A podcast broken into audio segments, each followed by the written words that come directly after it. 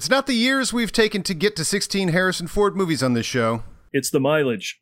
15 years of Ford movies so far. But we want to finish this thing by the time Indiana Jones 5 comes out next summer. Whoa, whoa, whoa. That's 39 more years of Harrison Ford movies to get through. God, we better haul ass. It's the Ford Fiesta.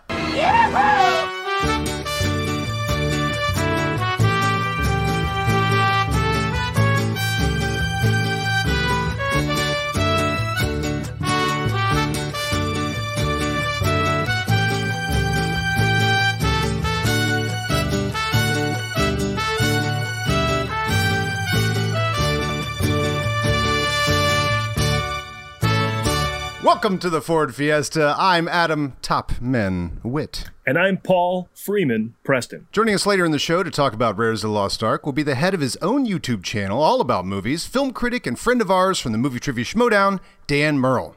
A movie so massive, we need to bring in the big guns. Dan is a real movie fan, so this will be great. And if we have to tell you what Raiders of the Lost Ark is about, I, why are we even friends? Uh, but you may have noticed uh, recapping movies gives us a chance to roll out a ton of jokes, and we're not going to deny ourselves any of that. But first, All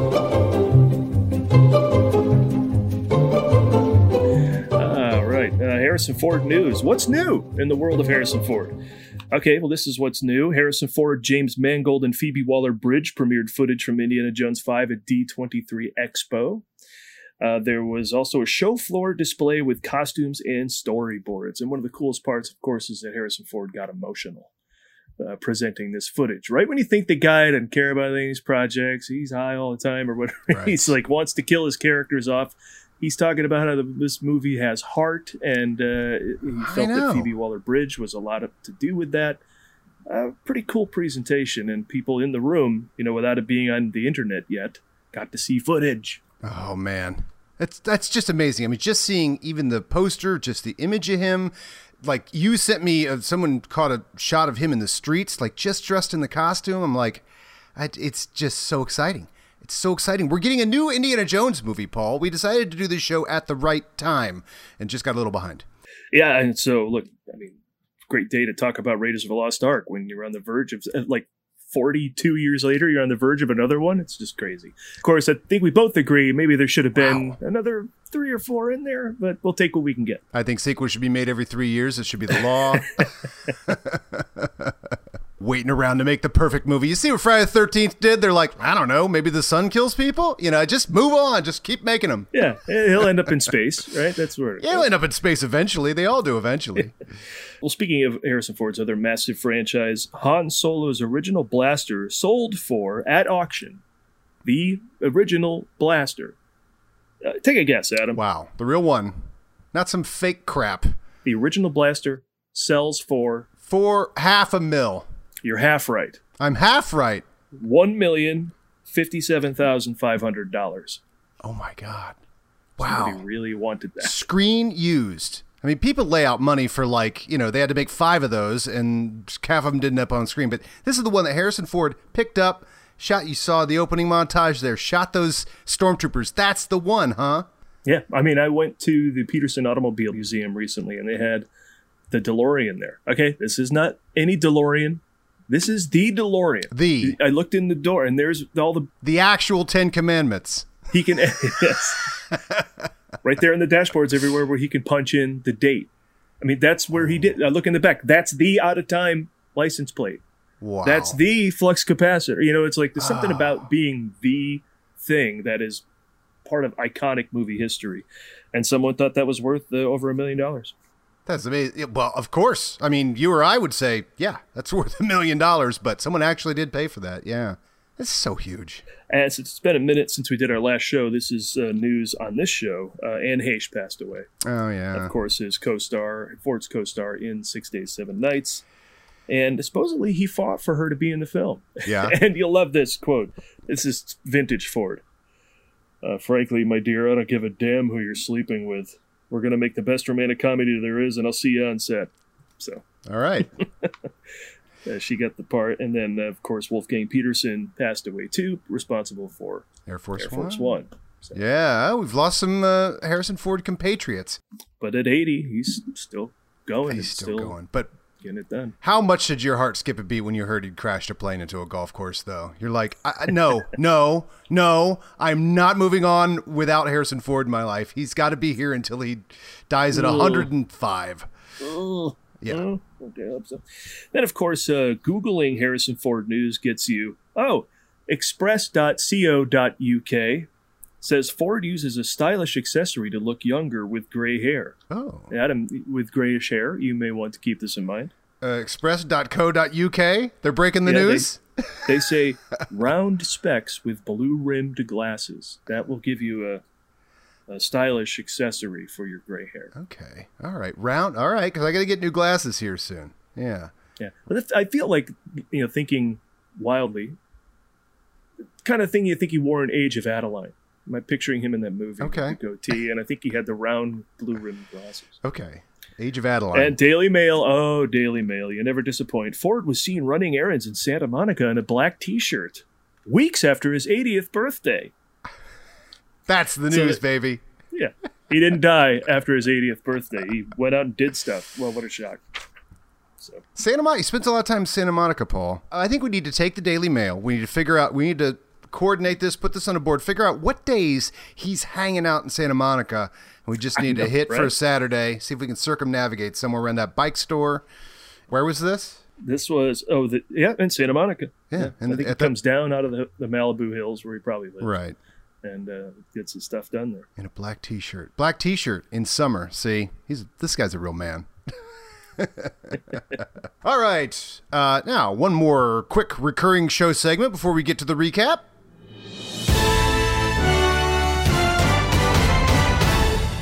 This date in Ford history. History, history, history. September 11th, 2017, Ford directs traffic after a backup in the Lincoln Tunnel so he could get his Mercedes Benz out of the Lincoln Tunnel. I've seen photos of this. I watched the video. Oh, it's Oh, there's a whole video? Oh, that's awesome. Yeah, Yeah. It's real brief, but he gets on. Let's go. Come on, Come on. go, come on. move! Like he's like in full major move mode. Yeah, you need someone to get out there and yell at traffic. That's awesome. I love that. I love that he's he actually flies. He's actually good at it. He's actually a leader. He's actually like heroic. He hasn't screwed anything up. He's not been me too'd, none of this stuff. And here he is, you know, if need calls for it, Harrison Ford is going to jump out. He's going to direct traffic, get everyone home safely. That's the Harrison Ford way. It's very funny you should say that because those are the exact type of things I would write in fan mail to him when I was just a wee nip. Yeah? And I would send him off a letter and say like, Harrison Ford, you're the best Han Solo and Indiana Jones. And I really love that you're just not in the tabloids, you know, like you get, you know, like the closest thing came to him being in the tabloids was when he got his ear pierced in the late '90s. Right. but uh, back then it was like all these dummies are on the tabloids for dumb stuff, and Yeah. Harrison Ford, he was just married and had kids and making movies and being awesome. He ain't making no sex tape. He ain't making no sex tape. He's keeping his nose clean, keeping his family fed. Yeah. Boy, I tell you, there's something we didn't realize separated us. You actually wrote a letter to Harrison Ford. I never wrote a letter to him, a fan letter. That's awesome. Well, it went Paul. to Pat McQueeney. I went to Pat McQueeney, is now past uh, former manager. But it got me things Okay. like the if you've ever seen the streaming uh, version of the show or anything movie guys are streaming, the Harrison Ford signed autographs behind me. I got one of those, and they Oh. were sent out, no doubt, by the manager as well. But it was cool. I mean, hopefully the word got to him that some kid thought he was cool because he wasn't, you know, being a Madonna about everything. Yeah. My mom used to write Yoko Ono. Then we got on her Christmas card list. So we just started getting Yoko Ono Christmas cards every Christmas. I don't know if she still gets them, but it's true. uh, and on September 22nd, 1967, thinking about now, f- Paul, what, what year was uh, Dead Heat in a Merry-Go-Round? I bet like 66. Yeah. So yeah, Ben Ford's born. He's just getting going. 67. It's like right around the time he's shooting Luv or Luv's coming out. They're going to see Luv in the theater to see Harrison Ford punch Jack Lemmon. But they couldn't go because they got a newborn baby. So anyway, Ben Well, I remember he was thrilled to be under contract like people used to be back in the day. Columbia You know, he would be on contract. Yeah, to like put me in all these movies, give me these small parts. I got kids now. So Yeah. I remember that was his comment about all that. that is what's the funny thing about those first five movies or so we've done on the Ford Fiesta is like, yeah, that's all the Columbia contract is like, all right, get into this Glenn Ford movie and say, fire! Damn it! Fire!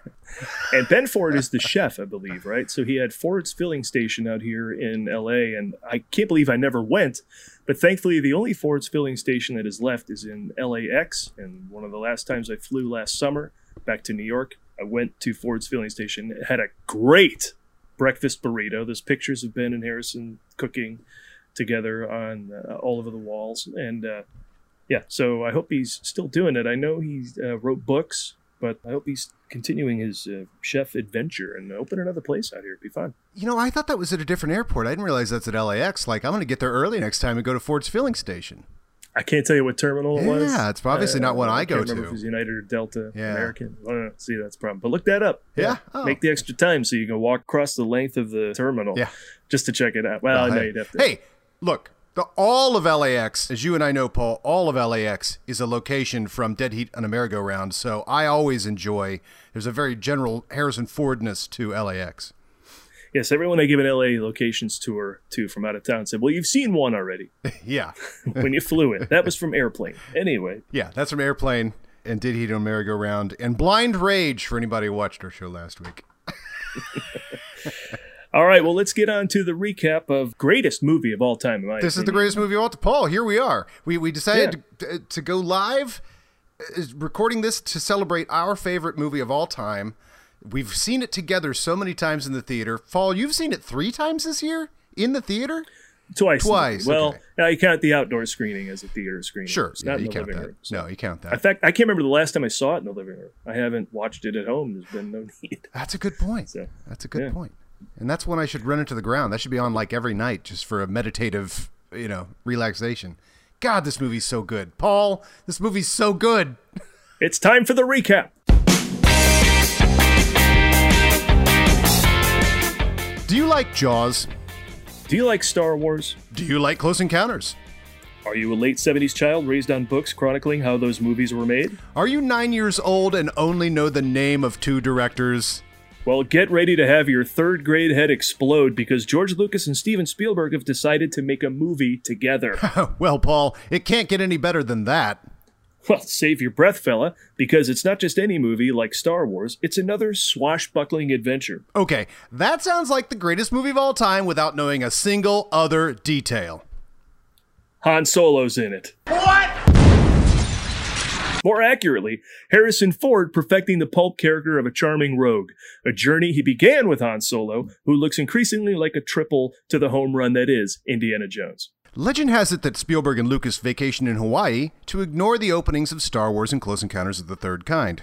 Spielberg expressed interest in making a James Bond movie, but George Lucas said, and, you know, I'm paraphrasing, James Bond! James Bond is bullshit! I'll show you where the money's at, bitch! Indiana Jones. Again, you know, paraphrasing. Our story begins in ancient Mesopotamia as Moses received the Ten Commandments from God and transcribed them. But that's not what this movie's about! True. Harrison Ford plays Indiana Jones, world traveling adventurer and archaeologist, traveling the globe to find rare antiquities. But we don't know that yet as a mysterious group makes their way through the jungles of South America in 1936 their leader, shrouded in mystery until a classic serial moment. One of the crew betrays the leader, pulling a gun that is whipped out of his hand by a whip lashing out of the darkness, followed closely by Indiana Jones. Stepping out of the darkness and into his close up, Harrison Ford always makes an entrance. Paging Mr. Ellis. Fire! Hi. Uh, Han Solo. I'm captain of the Millennium Falcon. The basically silent film continues to unfold as Indiana Jones enters a mysterious cave, supported only by Alfred Molina, unveiling booby traps, tarantulas, and bottomless pits threatening serial style danger around every corner until they get to a golden idol protected by dozens of poison dart firing landmines. It's classic George Lucas, a world that begs the question who are these people and what's going on huh? inside a pulp genre exercise. Yeah. Except this time it's executed by a master of pure cinema, Steven Spielberg, who builds the suspense to a crescendo until Indiana Jones gets the idol. And then, like a roller coaster that clicks its way up the hill and finally crests, all hell breaks loose as Indiana Jones must now navigate all the traps that were meticulously laid out, triggering the landmines, falling in the pit, and being attacked by tarantulas who push an enormous boulder on him. A boulder, uh, it may not be how that happened. That- a boulder is triggered to roll and seal the cave shut, chasing Indiana Jones down a narrow hallway, inches from crushing him, as Lucas and Spielberg mint a Hollywood highlight reel moment in real time right before your eyes. Indiana Jones escapes only to come face to face with his nemesis. Son of a What, you thought this efficient storytelling machine wasn't going to punctuate that amazing action sequence without a nemesis? Finally, this silent movie talks and shows off another strength smooth exposition. Mm-hmm. Do you wonder who this was Yeah. and what his relationship to Indy was? Yeah. Again, we see there is nothing you can possess which I cannot take away. And that's basically the first line of the movie. You can just feel this serial installment asking you to return next week to see how Indiana Jones gets out of this one. Indy escapes and is chased by the native Hovitos, minting another iconic image of Indiana Jones, emitting clouds of tomb dust as he runs from someone trying to kill him. Like another pulp hero, Tarzan, Indy jumps and swings from a vine. It is only now that we hear the Raiders of the Lost Ark theme. And if you weren't picking up on what Lucas and Spielberg and Williams were laying down, you do now. Uh-huh. Crescendo, fly off into the sunset, and Shirley Bassey begins her song, Raiders of the Lost Heart. All right, not really, but that's where it would have gone. Yeah. Chapter 2 Indiana Jones and the Mystery of the Top Men. Unlike James Bond, Indiana Jones is a teacher. We catch up with him as he's teaching a class. Web spiders catch and wind their strands around their victims and mummify them before they have them for dinner. Some even devour their own. But spider's not a bad fellow. In fact, in many ways, he's a truly extraordinary creature. That's not from Raiders of the Lost Ark. No, no, no. You got me. You got me. You're right. But, fun fact one of Harrison Ford's two scenes in the 1977 TV movie The Possessed, which would air just a couple weeks before Star Wars hit theaters, began with him as a teacher writing a complex word on a blackboard in the exact same handwriting. So, check it out on YouTube and definitely stay for the end. Paul, would you like to watch the end? Yes? The Dean of Students, Marcus Brody, tells Indy that some top men Top men. from the government would like to talk to him. And at what has to be a record for exposition, two minutes later, we know what the Ark is, what the power holds, Lightning. Fire. Power of God or something. the phrase headpiece of the staff of Ra has entered our lexicon, and we know the stakes, the bad guys, and how to find the Ark. Right. To find the Ark, all you have to do is dodge the snake in the entrance room and grab the whip. Run down one screen to the marketplace. Search all three baskets for the key, the gun, and the grenade. Wait 15 seconds, and the medallion will appear in the same basket as the key. Go back up to the entrance room, use the grenade, run away. A giant hole will appear in the marketplace wall. Go through the hole to the temple entrance. Now you'll need three bags of gold in the Ankh. To make room in your inventory, drop the gun and the flute. Okay, what the hell are you talking about? That is not how you find the Ark. It wasn't the Atari 2600.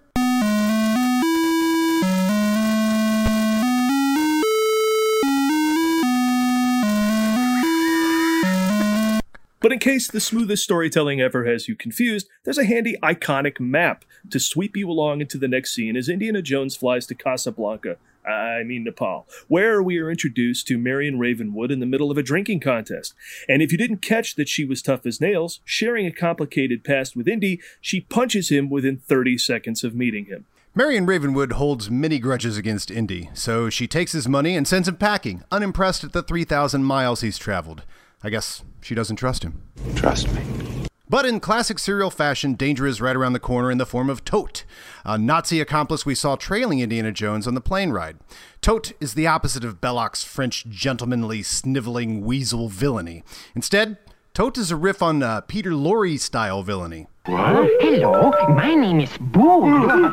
Let me finish. Booberry. My ghostly good blueberry flavored cereal, Booberry, is part of this complete breakfast. Tut is not afraid to use force, and just as he's about to say, We have ways of making you talk, right as you can almost hear an announcer say, Tune in next week for Chapter 3 Indiana Jones and the Goddamn Partner, a bullwhip cracks, and out of nowhere, cutting to the heroic Indiana Jones saying, Let her go, and triggering Harrison Ford's first cinema fistfight. It's an old school two fisted action throwback, just like Star Wars, except it's directed by the greatest director of all time.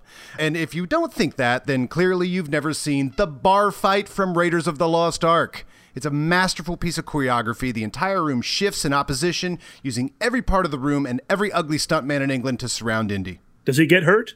Yes. Does he win? Yes, he's not Superman. He's just a guy with a whip and an incredible tenacity that will continue to frustrate his villains. He gains the headpiece to the staff of Ra and a goddamn partner. I'm your goddamn partner! And before you can draw another iconic line on a map, we're off to Cairo, city of the living. Cairo, city of the living. Told you.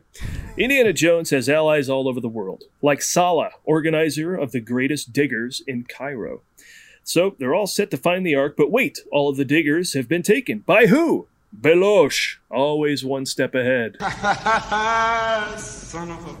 As Indiana Jones and Marion walk through a Cairo marketplace, danger closes in in the form of several corporate Nazis controlling a half dozen local assassins and a Nazi monkey. Show me any other movie you think is better than Raiders of the Lost Ark, and I'll show you a movie that's one Nazi monkey shy of being a masterpiece. Finding himself unpestered for almost 15 minutes, Indiana Jones is attacked, leading to a Nazi nesting doll of action sequences and visual gags that stacks thrilling set pieces inside of a larger set piece of Marion's kidnapping, including a showdown with a giant sword wielding villain that Indiana Jones dispenses with in one shot of his pistol. It's one of the biggest laughs of the movie because, in the flurry of fists and whips and swords, we forgot Indy could just do that. and the whole sequence ends with a big explosion. I want the movie to end with a big explosion. As Marion is seemingly killed when a truck full of dynamite she was put into does what dynamite does. Indiana Jones slows long enough for Belloq to catch up and ponder the meaning of their life's work in one of Cairo's famous ponder lounges. But enough dawdling! The next morning, Indy and Sallah are off to find the map room, as the steps laid out for the top men earlier are executed for an unconfused audience. In the map room, John Williams, who you might know as the legendary composer of Indiana Jones' theme and Marion's theme and The Basket Chase, already in this movie, turns in another masterpiece with an angelic choir rising as close ups of the hottest actor of all time show the anticipation and elation of discovering the resting place of the Ark. It's a tour de force of filmmaking that, on the day, was just Harrison Ford looking at a floor. The Well of Souls is not just a really good name for an Iron Maiden song, it's also an enormous temple once buried beneath the desert, but now uncovered by Sallah and his crew. But since Indiana Jones never has a day that gets any easier, when the temple is open, they find the entire floor covered in Snakes. Why did it have to be snakes? which is the one thing Indiana Jones hates. Well, that and Nazis. Nazis. I hate these guys. Indiana Jones drops inches from a cobra, which leaps to come face to face with him, minting another iconic Hollywood pinup. Just put that over there next to the others, guys. Uh, okay, we've got to move along. There's just too much in this movie, and these are already too hard to write. Let's just say the Ark, pretty big deal. Uh, so that's all wrapped up. Indiana Jones gets the Ark and saves the day. Why, Dr. Jones, whatever are you doing in such a nasty place? Belloq! Son of a Belloq once again shows up to spoil the day, taking what Indy took so long to discover, only to then bury Indy alive, but not before throwing Marion down in the pit with him. He really sucks. Will she survive? Will they escape? Come back to the theater next week for Indiana Jones and the Attack of the Bald Nazi. Yes, the good news is Marion's alive and back in Indiana Jones's arms. The bad news is he's holding her because she just fell into a temple of snakes. Indiana Jones hatches a plan to cue the Indiana Jones theme by knocking a statue through the wall to a storage room for the dead body props from Poltergeist. Indy and Marion escape the tomb to see that Belloq is going to fly the Ark out on a plane that is guarded by only one Frank Marshall. So they attempt to sneak on board, only to be thwarted by a huge bald mechanic played by Pat Roach, who would make appearances in the next two Indiana Jones movies in addition to two roles in this one. Pat Roach finds out what you get when you fight Indiana Jones bitten, punched, sand thrown in your eye, and ultimately chopped up by an airplane propeller. All intercut with Indy rescuing Marion from a cockpit before it explodes when a rapidly approaching flaming trail of gasoline reaches them. Once again, it's twice as thrilling. It's a montage that would make Alfred Hitchcock high five Sergei Eisenstein. Is having more action than any other movie outside of Star Wars not enough for you? Well, Raiders of the Lost Ark would like to let you know that it's been holding back. As Indiana Jones goes full Western hero by running down the truck on a horse, punctuated by that classic hit.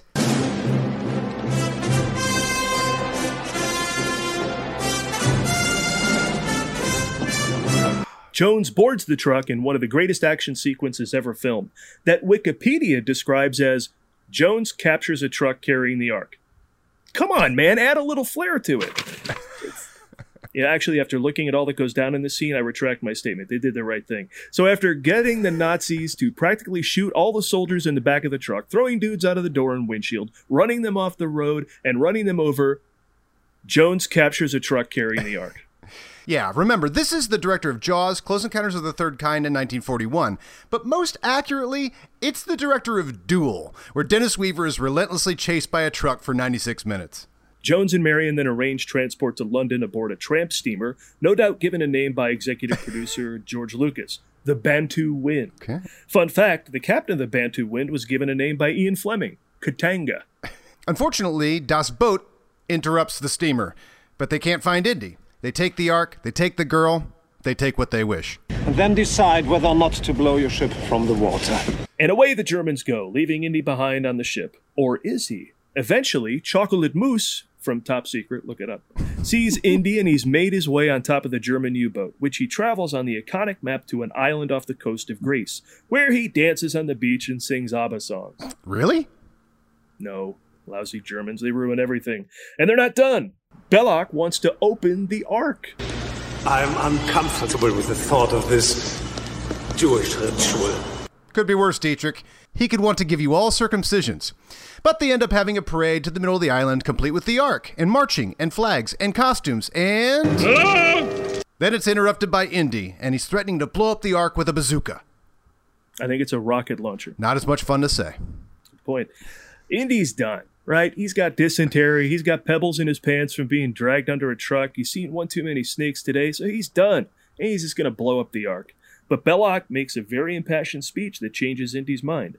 That and Belloq showed Indy on a poor fly what he was going to do to him if he blew up the Ark. The parade finally arrives at the canyon of the grand finale, where Belloq is dressed like Hadji from Jonny Quest, ready to get those Ten Commandments out already and grade God's penmanship. Unfortunately, upon opening the Ark, inside was only sand. I don't like sand. The sand sparks a prequel idea in George Lucas's brain and also sparks the generators, causing them to explode.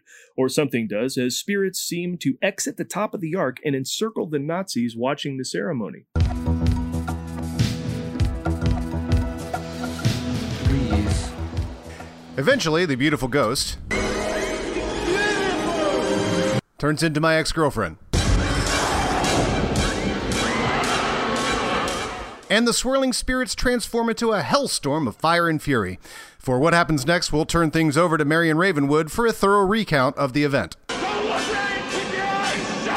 Well, it seems like she missed it. Did anyone else uh, see what happened? Uh, Dietrich? Toht?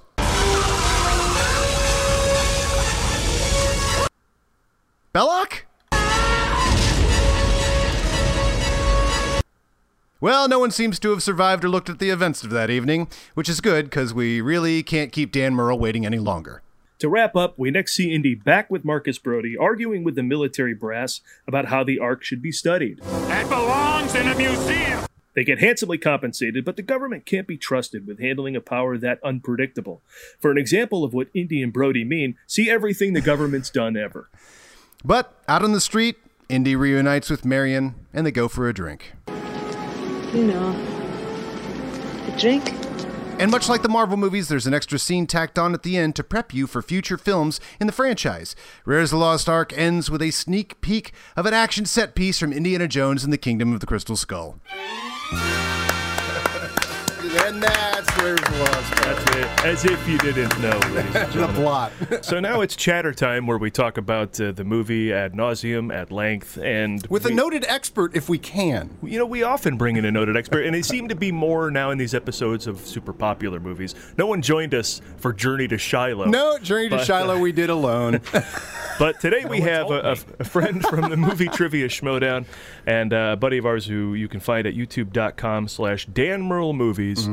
It's Dan Murrell. Hey! What do you know? It's me. Throw out compliments on that site right away. By the way, that is appointment viewing. If I've ever seen appointment viewing for movie nerds. Yes. And uh, man, there's just so many mornings I've made breakfast with Dan telling me what the box office breakdown was and all that stuff we used to get into when we were kids. Paul and I even had a conversation recently about how we used to have the top ten domestic box office memorized. You were like, Yeah. oh, it was uh, it was you know like Star Wars, uh, you know Jaws or what? Like there was a for a long time I had the top ten memorized, and you kind of have brought that back. It's very exciting. It is fun. It's I, I still I remember Sundays e- eonline.com when I was growing up. Oh, I okay. looked for what are the what are the, what's the box office. The Yeah. top ten used to be easy to memorize because like you It didn't like change one much. new movie every ten years. And now it changes every six oh, months. right. It was E.T., Star E.T., Wars. Star Wars, 'Cause then- but then Star Wars came out, was re-released, and then Star Wars moved up, and then ET, Yeah. and then it just got complicated. They they were the uh, Avatar and Avengers Endgame of their day. Of their Like, day. Home, Home Alone was on there. Right. Oh, that's Um, right. Yeah, that got up there. Pretty crazy. Well, then eventually Titanic. Yeah. Titanic, But, uh, uh, but once upon a time, I always bring up this point: the biggest movies at the box office were also the best movies. Like once upon a time, it was Empire Strikes Back, Jaws, Rocky, The Godfather. Right. You know, now it's like which Transformers movies in the top twenty? But one of those Pirates movies is in the top twenty. Uh, yeah. Yeah. All right. Well, so before we launch into too much, t- this is my favorite movie of all time. Adam is probably Star Wars. Oh, Although, because I always say this is my favorite movie of all time, besides Star Wars, Besides which is a whole Wars. other category. That's a whole other category. That's like and somebody. I just heard someone make the reference of like, uh, uh, what mu- mu- music do you like? The Beatles. Like, oh, do you? Uh, you know, like li- besides the boring one, like what wouldn't I know? Yeah. Uh, But Star Wars is probably your number one. Yeah. Yeah, well, mine has shifted, as you know, Paul. Uh, the the the champion it, it knocked out. It was Raiders, Star Wars, Raiders, Star Wars. Pretty much depending upon what the last one I watched. It became Star Wars for a long time because I was competing in Star Wars trivia. But then Avengers Endgame came along, and I'm like, that is my favorite movie of all time. I, I, I hate to say it for Raiders, I hate to say it for Star Wars, but that's just how impressive that movie and, is to my heart. So yeah, one, two, and three, Avengers Endgame, uh, Raiders of the Lost Ark, Star Wars. jockeying for different positions. All at jockeying for different positions. Yeah. So Dan, I don't know what one what caused you to want to come to talk about this film of all the Harrison Ford oeuvre. but uh, is this your favorite film of all time? If not, what is? Jaws is my favorite film of all time. There we the go. shirt that I, I love that we're all wearing Harrison Ford adjacent uh, to this episode shirts. Um, Jaws is my favorite movie of all time. I mean, I have there's there could be five honestly, but like just pressed to it. It's it's since I first saw it, it's been my favorite. So And you are correct. That is. Yeah. Uh, I could easily say that's the greatest movie of all time. That's, right. uh, you put that in front of me right now. Like that's oh the greatest God, movie. I love it so much. It's I love good. Jaws so it's much. So it's perfect. it's one of a handful of movies. This, by the way, Raiders is another one of a movie that I would legitimately call perfect. When Uh, I say perfect, perfect. I mean every movie has their its little things that like technical errors or Sure. you know the, the- a little Things we thing. forgive generally. Right. We, there's nothing we have to forgive. But generally, like Raiders, like there's nothing that I have to be like, well, you know that I love the movie except for this one scene I might have done a little. This one plot point doesn't really resolve. Like, mm-hmm. no, it was a different like, time. It's it's they're little things, and I'm sure we'll talk about. It. But I just mean as far as the movie itself, you know, it's like Raiders, Jaws, Casablanca, The Yeah. Godfather. Uh, network. There's, there's to the Future. Back to the Future. would- It's just Right. like you Back look at it and perfect. it's like it's tight. It's a tight. It's a, just a tight, tight, movie, not a you know? line out of place. Right. And the classic not you know scripts aren't written they're rewritten that classic rewritten thing where you're led with breadcrumbs the entire time and then everything just inevitably ends where it does that's Yeah. a perfect movie it's like of course we are inevitably going to end up here it's very satisfying yet surprising RoboCop is another one. Perfect I, I call RoboCop ah! a perfect movie. That's a It's so perfect movie. excessive, but I guess it's perfect. It is Yeah. for the story it's telling. it's got a voice Yeah. it's got a lot of voice Well, this one, as you all know, came out in 1981, June 12th. So Harrison Ford, I think, now is officially summer movie guy. Oh, yeah. After uh, Star Wars and Empire, even though we had that block of films between that are always crazy. Now we're going to get into establishing Harrison Ford as a leading man and b summer movie yeah guy. The, the, the things he will be known for for the rest of his career it's really starting right now because we didn't know if he could be a leading man star wars was an ensemble Yeah. And after talking about Empire Strikes Back and seeing it recently, you said, Adam, that it was his coming out party. Like that movie is Han Solo's part it's of the movie. it's han solo the movie yeah, It and, is. and uh, looking up information on the film, that was Spielberg's deal closer. He's like, watched Empire and went, no, that's our Indiana Jones. That's Indy. Yeah. So it was like an audition almost for the rest of his career. He's so good in Empire, but he's even better in this. And I have to say, as a Jaws fan, it must have been very. And I don't know what order you saw him in. We Jaws was pretty early. Yeah. Too early. Too early. Honestly, it scarred me a little bit. Yeah, it's a believe it. PG movie. Yeah, no, the, It's the- 70s PG. Ben Gardner's head and uh, Quint's demise both. Uh, Oh, yeah. I was probably about two years too young because now there's so much accessible information and like I'm glad that parents can research uh, movies for their kids, but like I'm probably one of the last of the generation where like just because of the lack of information. Our parents, to a certain degree, would just cast us into the wild when it came to movies, and Uh-huh. sometimes you would see stuff like a guy's face melting off that you weren't quite prepared to see in a PG movie. But you know, it turned out okay. Yeah. But now I feel like uh, some people might not let their kids see a movie like Jaws or Raiders as young as we probably saw it Right. because, you know, there's a detailed description of everything that's in a movie Yeah. online within 12 hours of it coming out. And I feel like, you know, there's some good things about that. And there's some things that are just like, to me, that was like part of being a kid. Like sometimes you just kind of, you get that little extra dose of growing up. It was just, just a, a little ahead of your time. And mm. Raiders is a movie that has stuff like that Yeah. all over the place. Yeah, a lot of death. Yeah. There was a lot of excitement over. Now, I, had, I wasn't allowed to see Jaws yet. I don't think when this came out. And and the great thing about Jaws was when you weren't allowed to see something, there was a great anticipation for when you finally could. Yes. You know, so like, oh, I can't wait. So the buildup for me became. The guy from Close Encounters, the, the movie I liked, and the guy from Star Wars are getting together to make this movie called Raiders of the Lost Ark. Like, whoa! And then also, then like you know, you're learning all this stuff, and you go, and the Jaws, that movie you can't see yet that guy also directed that movie and you know and so you're like six years old going directors i'm interested in directors which Yep. is insane for a young kid They're not dummies. This was the tagline on the poster. Indiana Jones, the new hero from the creators of Jaws and Star Wars. So, you know, just lead with it. Yeah. Why, right why mess around? So it makes 389.9 million at the box office. That's its uh, releases and re-releases over time. That's 248 domestic, 141 million international on a budget of 20 million. Well, wow that's a nice. 20 That's some nice pocket change to take home. But here's what this movie did that just doesn't even happen anymore, except maybe Top Gun Maverick. But uh, Once week in a one, lifetime. Twice in a lifetime. it debuts in number one in its first week. Goes to number three in its second week because Superman 2 came out. Also, the Cannonball Run. So it dipped Oh. behind those. Week That's four. some stiff competition. yeah. man bert is always on the heel like star wars was smoking the bandit right it was like Well, considering this was. Yeah, exactly. Burt, ha- Burt Reynolds hated George Lucas and Steven come Spielberg. on you're really killing me here Considering that Superman 2 was really something people looked forward to, and Raiders kind of flew under the radar. Yeah. For this movie to make $100 million more than Superman 2 and On Golden Pond, which were actually number three and two. On Golden Pond made Mm-hmm. more money than Superman 2. Isn't that crazy a crazy But- time when on golden pond could Right. make jaws money Yeah, and but this but it made a hundred million more than the second place movie. So back and then back when a hundred million meant a lot. But the point is, it went back to number one in its sixth week, where it remained for most of the next nine weeks, and had forty straight weeks in the top ten. Wow. that just doesn't happen anymore. No, that doesn't. That doesn't. movies were in theaters for an A year. entire year yeah That even with movies like Maverick, no. I- Not No, gonna no, no, that, that Not won't gonna happen. happen. But pretty damn good run, still going. But Yeah. I not- saw not that. Star Wars in the theater eight times over the course of three years. That's re-releases and initial release. like, look, when when would that happen? So, what is the first time you saw it, and what was that experience like, Dan? Man, I mean, it was definitely on VHS. Yeah. I'll tell you that for sure. I don't know exactly. It's one of those movies that like it's just sort of.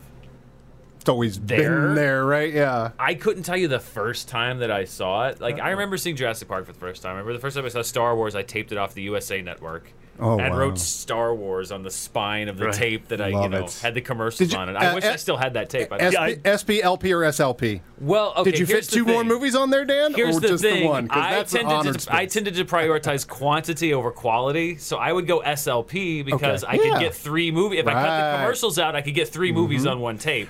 Dan, my favorite question to ask people: What were the other two movies on that tape? oh my goodness, who even knows? Honestly, it was probably Star Wars, and then like six episodes of Star Trek: The Next Generation. There's always that too. You can always fill out the tape with some night court. Exactly. Mine always yeah, something.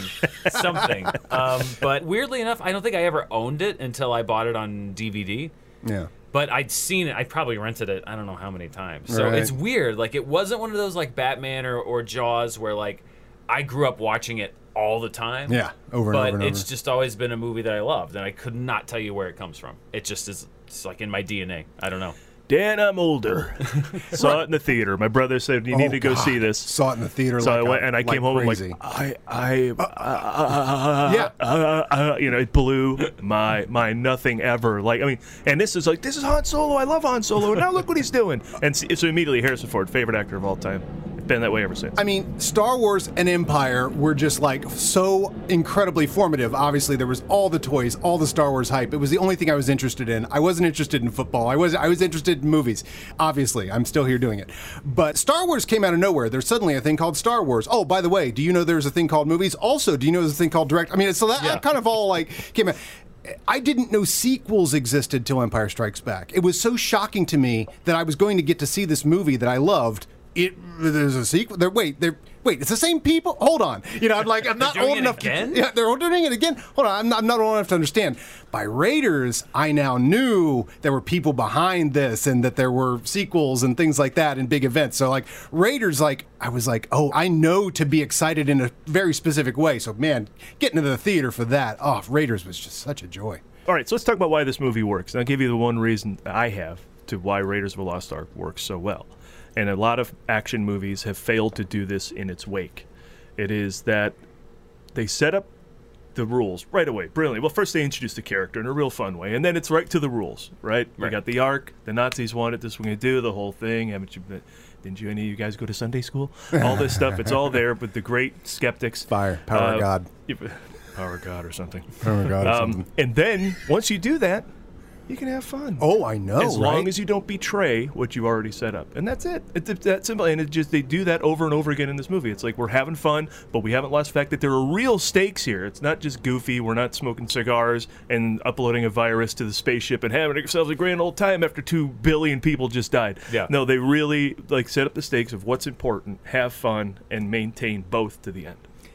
Yeah. Is, and there, is there another reason this movie Well, works, or an agreement with me? Anyone want to agree with me? I'll I agree agree that with you definitely. yeah, but man, I got to tell you that two-fisted man of action sort of thing going on there of like he's going to get this back because he's the hero. You can't stop him. He's going to until the, the last moment, you know, and it's and the, the action builds and builds and builds as he tries to get the arc back and you know, he's just so cut from movie s- uh, marble, you know, like he's carved out of all the great heroes of Hollywood. So you just like extra want him to get his goal, and he you want him to go through all the minefields to get there. I mean, here's what I think works though. That And why he's gonna. people He's just like, making this up as he goes. Why? Well, that's I think that's Well, why the human thing, yeah. That's why people love him so much. Is like, I think it would have been easy for for Harrison Ford to come in and just be like, "Oh, I'm going to be Han Solo again."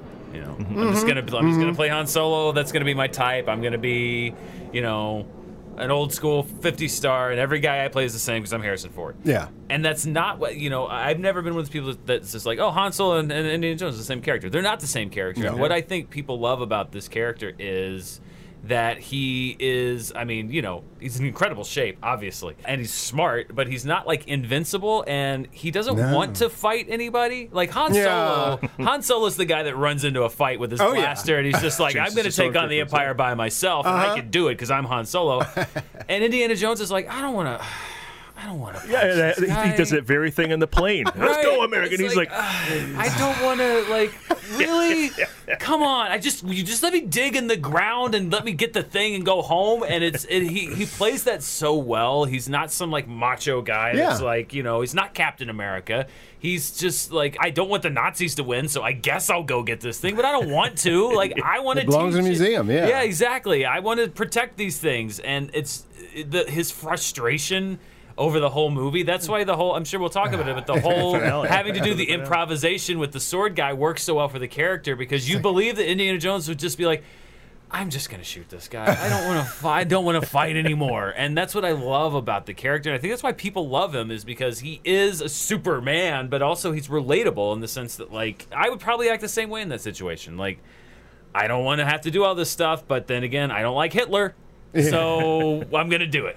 Well, I've, I've always taken the word superhero and in certain cases put a space in between the two words. This is a super hero. Yeah. Like he is extra heroic. He's extra going to save the day. If, if Marion's in trouble, he's extra going to get her back. He's you know he's more than your regular hero. But the humanity thing, I love that when he fights the bald guy, who he's clearly outmatched from, eh, eh, that he tries to throw dirt in his face, tries to kick him in the balls, like, like Every dirty trick in the every book. dirty trick in the book, and you're like, wow, this is Han Solo. It's just a whole different version. That is just so unique, you know. Yeah, and Ford himself was quoted as saying he wanted to play him as academic first, adventurer second. Yeah. Oh, to your point about Yeah. his smarts. Yeah, we forget he's a school teacher and all talking about all this action. What a great foundation for the character. And you're just dropped into after the initial adventure in this, like, and now we're at a school. Yeah. And he's talking, and you're like, oh, archaeology. I like, I don't know if I knew the word archaeology before this. I was like, the hero's an archaeologist. What is that? and I love that his stu- that's one of the things that early on is like, and I think that goes to the brilliance of the script is you're introduced with this huge action sequence and the boulder and the thing and stuff, flying in the plane, and then you cut to the classroom with students that don't care. Like, I mean, the Right. girls have a crush on him, but everyone else is like, eh, whatever. It's Like, my if you were there, you- archaeology professor, Dr. Jones. yeah. if you're there, it'd be like, do you know what he just did? How he spent the weekend? Yeah. exactly. It's So- amazing, yeah. so let's do a timeline of how this goes. 1973, Lucas gets the idea, and he bases it on uh, old serials, as I think we all know, and he shares it with Philip Kaufman. 1975 Right about then. Yes. Oh, wait, wait a minute. Let me jump ahead to just because it needs to be said the rogues gallery of legends Well, I know. who this made is- this movie. Okay, so you got Ford, Spielberg, Lucas, Lawrence Kasdan, Philip Kaufman working on the story, Frank Marshall, John Williams and the London Symphony Orchestra, Michael Kahn editing, Ralph McQuarrie, Drew Struzan, Ben Burtt, Kevin O'Connell, 16-time uh, you know sound nominee and winner of uh, an Academy Award, Richard Edlund, Vic Armstrong, legendary stunt guy, Kathleen Kennedy was at time Spielberg's assistant, Leslie Dilley uh, doing the uh, production design, Joe Johnston was in there storyboarding, and Deborah Nadoolman created the iconic look of Indiana Jones. So this like is a just all-star game making a movie. And I'll add one more name to it the original drawings of Indiana Jones, just based on the idea of who he was. I think that's Jim Steranko, the old is. creator of uh, Nick Correct. Fury. Yeah. yeah, that's the, the, that's the Marvel guy they brought in, which is interesting Yeah. because Ralph McQuarrie didn't work on too much. I think he drew the ark being open in the giant Bible. Oh, okay, Otherwise, it was that Yeah. guy. Yeah, otherwise, Yeah. it was that guy. So anyway, Kaufman comes in, suggests the Ark be the big prize of the movie, and also took out Jones as a nightclub patron and womanizer, which is something they were wanting to go more Bond with him. Right. And that all got changed got when, with, by Kaufman and later by Kasdan. Good move. Which is what makes you not have to apologize for anything in this movie. If one of the students, because that's the scene that's cut when Marcus Brody comes over, supposedly one of his students was there and she left as they started to talk. If that was still in there, you'd be like, all right, well, there's one thing that's a little, uh, yeah. so it's gone. Well, there's one tiny thing. We'll get to it. oh, okay. Marion, there's a question about Oh, the timing, but we'll Yeah. get to that. Oh, right, yeah. right, right, right. No, we can right. talk about that now because they say that I was a Well, child. it's not like so- it's not addressed. It's Yeah, wrong yeah. and you knew it. Exactly. Yeah. So but it how is the one he, thing you um, kind of have to go like, well, Okay, but okay, hold on. It was hold set on. In the, it's set in the 30s, I guess. I don't know. But hold on. Wrong is doing a lot of heavy lifting because Wrong, she can be 18, but he's Yes, older exactly. and playing with the emotions of someone who is of legal age. That's also wrong. Yes. We all was- go to I mean, the listen, there's darkest been- place imaginable. That's on us a little bit. As long as you don't hear about the original story pitches for the movie, then we can just ignore it and move on. which, which, which we don't. discussed that they out discussed quite a that bit. at But- length, and it did not okay. end up where we Which we don't in the film. Okay, but I want to say that too much research ruins a movie. I only talk about movies from minute one to minute 120. Yes. You know, if you go do internet research and find out somebody's a, a shithead, that is on you. Because the movie didn't give any of that. It's just a movie, you know? Yes. all that talk about the story gets worked out with Kaufman, and Kaufman might have directed, but I didn't know this. He wrote The Outlaw Josey Wales. I was unaware of that. Oh, and so Oh, he I went to work know on that. that with Eastwood.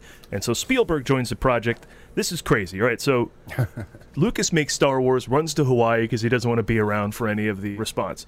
And he's there with Spielberg. They talk about making this.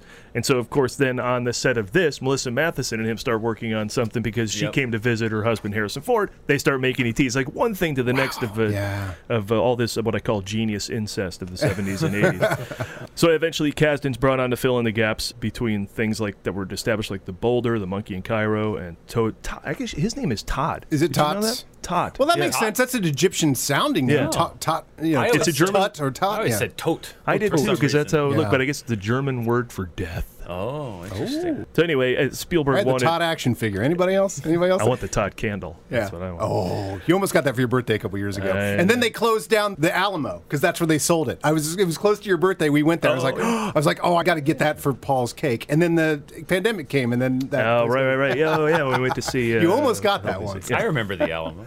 Yeah, you do. Uh, this is just for me, but Lucas, uh, you know, he's in love with the old serials. And that's what we base this on, Yeah. including one called Don Winslow of the Navy. Love it. Do you? Do, do you love? Uh, uh, oh, Oh, what a great title. yeah. okay. The title. Oh, You I don't. know I don't. I, no, I haven't seen Don. It's the greatest title ever. Don, Don Winslow of the Don. Navy. Winslow, Winslow, Don Winslow, Don Winslow of the Navy. Quick, get the hero, Don. Don. The best. Quick, get Don. Don. Where's Don? Don Winslow of the Navy. Get him in here right now. It's I, Don yes, Winslow. Mr. President. Don Winslow of which branch of the Navy, sir? Ah, get me Don. So into uh, so into the characters then. um, Everybody, Winslow, Winslow. Oh, sorry. Don Nobody else Winslow know? of the Navy. all right. Well, speaking of Todd, He's our favorite Don. Don Winslow, I come to you. Uh, I forget. Never. I come to Don Winslow asking for forgiveness on the day of my daughter's wedding. Don Winslow, someday I will need a favor from you. and on that day, I hope the battleship is under your control. Francis Ford Coppola actually loved it too. They overdubbed Winslow with Corleone after they shot The Godfather. Shot the whole thought- thing as Winslow. They yeah. thought that Don Winslow was a little soft, so they went with Corleone. You'll face the wrath of Don Winslow. Don Winslow. Don Winslow, can you do me this favor? That's Michael Winslow. Sorry. Uh, Sonny and Michael Winslow, Sonny Winslow, Fredo Winslow. Fredo Would have been Winslow. a different. Fredo Winslow's the one that Fredo does the sound effects. you broke my heart. See, I knew that would get. I knew that would get some wind. That's what a name for an old thing. But to think that that spawned Raiders of the Lost Yeah. Ark. Oh, well, I mean, it's it's also funny that like the the serial thing with Star Wars, like the Flash Gordon thing. Such an interesting doubling down on serial style storytelling again, and really mastering it in terms of like you could cut this movie into twenty minute chunks and go, "How's Indiana Jones going to get out of this one?" Yep. And it's really elegantly done. When last we- yeah. You are the Michael Winslow of the the of the show. That's true. I guess I'm the Tackleberry. Uh, let me tell you something. As I always bring this up I'm the your show too. Tackleberry. You're probably tired of hearing me saying this all the time too. But you know, when a movie looks cheap and lame and uses too much CGI, I go, for Christ's sake, go out there and get dysentery.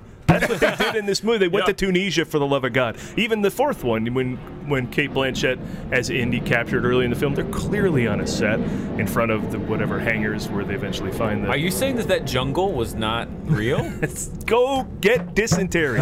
so one of the great things about Raiders is the locations. Yeah. Elstree Studios, of course, yes, they built the the Peruvian uh, uh, cave from the beginning of the movie there, but France, Tunisia, and Hawaii, and it shows. It looks so good, and and they still didn't go over budget, you know, so it can be done, people. Get on a plane, leave Burbank, and get on a And break freaking Harrison I think Ford's that legs. just happened. Yeah. Those with the whatever. What is that? The system now? What is that called? The new green Oh, the- screen the stage. volume. The volume. Yes, the content. oh, yeah. In, in El Segundo, that one, yeah. Get By on the- a freaking plane. By the way, you know, you've mentioned the budget twice. One of my favorite things about this is Spielberg. You didn't direct one movie and then get your Marvel movie back then, right? You did one movie and then Hollywood said, eh, you're probably lucky. You're probably not worth it. You're probably not any good at this, actually, still. Because there's this entrenched system. So he does Jaws and they go, well, this is the most amazing movie of all time. He does 1941 and they go, told you. See, guy's not worth it. Or Close Encounters, it's you know doesn't make a, bunch of money or whatever. So for Raiders, it was like, no, we're we're cutting you off, Steven Spielberg. You go over budget, over time. This is all you're getting for it, and that's why they made such a down and dirty eh, eh, movie. And also, I love Spielberg with something to prove. When you watch a movie like Duel, Jaws, Raiders, where he's got something to prove, it's a sight to behold. I felt with Ready Player One. Oh my it was god! Spielberg saying, "I am here to prove that I could still make Yep. a crazy, like, big adventure, like." all kinds of like, I, and I, and I was skeptical because it'd been a while. So Yeah. I don't know if Steven Spielberg has it anymore, but like I watched Ready Player One. I'm like, yep, nope, he can still do it. Yeah. He's like, I'm going to dig myself into a pit and I'm going to watch me get out of this filmmaking pit. Yeah. This is- there's no film too hard for me to make. I'm Steven G. D. Spielberg. Yeah, and West Side Story was another West one. Side Story. I was so skeptical. I was like, I don't care if it's Steven Spielberg. Nobody can remake this movie. And I watched it. and I was like. Well, okay, he's Steven Spielberg. Can he do a musical? Uh, yeah. Yeah, that- yes, he can. He can. Not only can he do a musical, he can rival one of the greatest movie musicals ever made with his version of it. I think it's a discussion. Honestly. And it's not lost on him that that is the mountain he has to climb for that. I think sometimes critics go, well, what he doesn't know is that you shouldn't remake the original, you know, or whatever. Or what he doesn't know is that Lincoln, hubris. yeah, yeah, whatever. Yeah. Yeah. Oh, I bet he doesn't know that Lincoln's a very tough character, you know, whatever. But it's never lost on him. That's exactly the challenge. He always wants to climb a mountain. Yeah. yeah. Much like Indiana Jones. Hey. Well, that's why Frank Marshall and Howard Kazanjian were brought on board because apparently they were very meticulous about budget. Yeah. Because Spielberg had been going over and Lucas had been fighting for every dollar for everything that he had made previously. Yeah, also not trusted by Hollywood. Like, yeah, okay, we'll see. Mm. So how about this? You'll appreciate this then. So Michael Eisner was running Paramount at the time, Oh. mandates an 85 day shoot.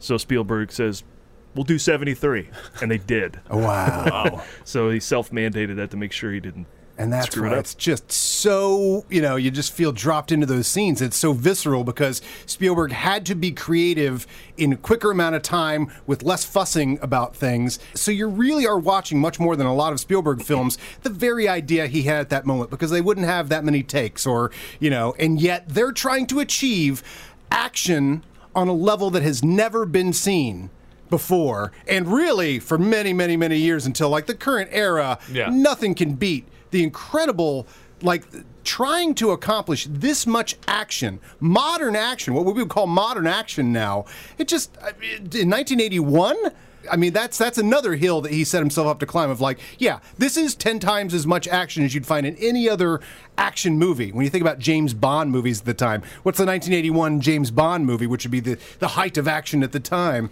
Are you saying For Your Eyes Only was not an action thrill ride? it was an action thrill ride, but look at compared to Raiders of the Lost Ark.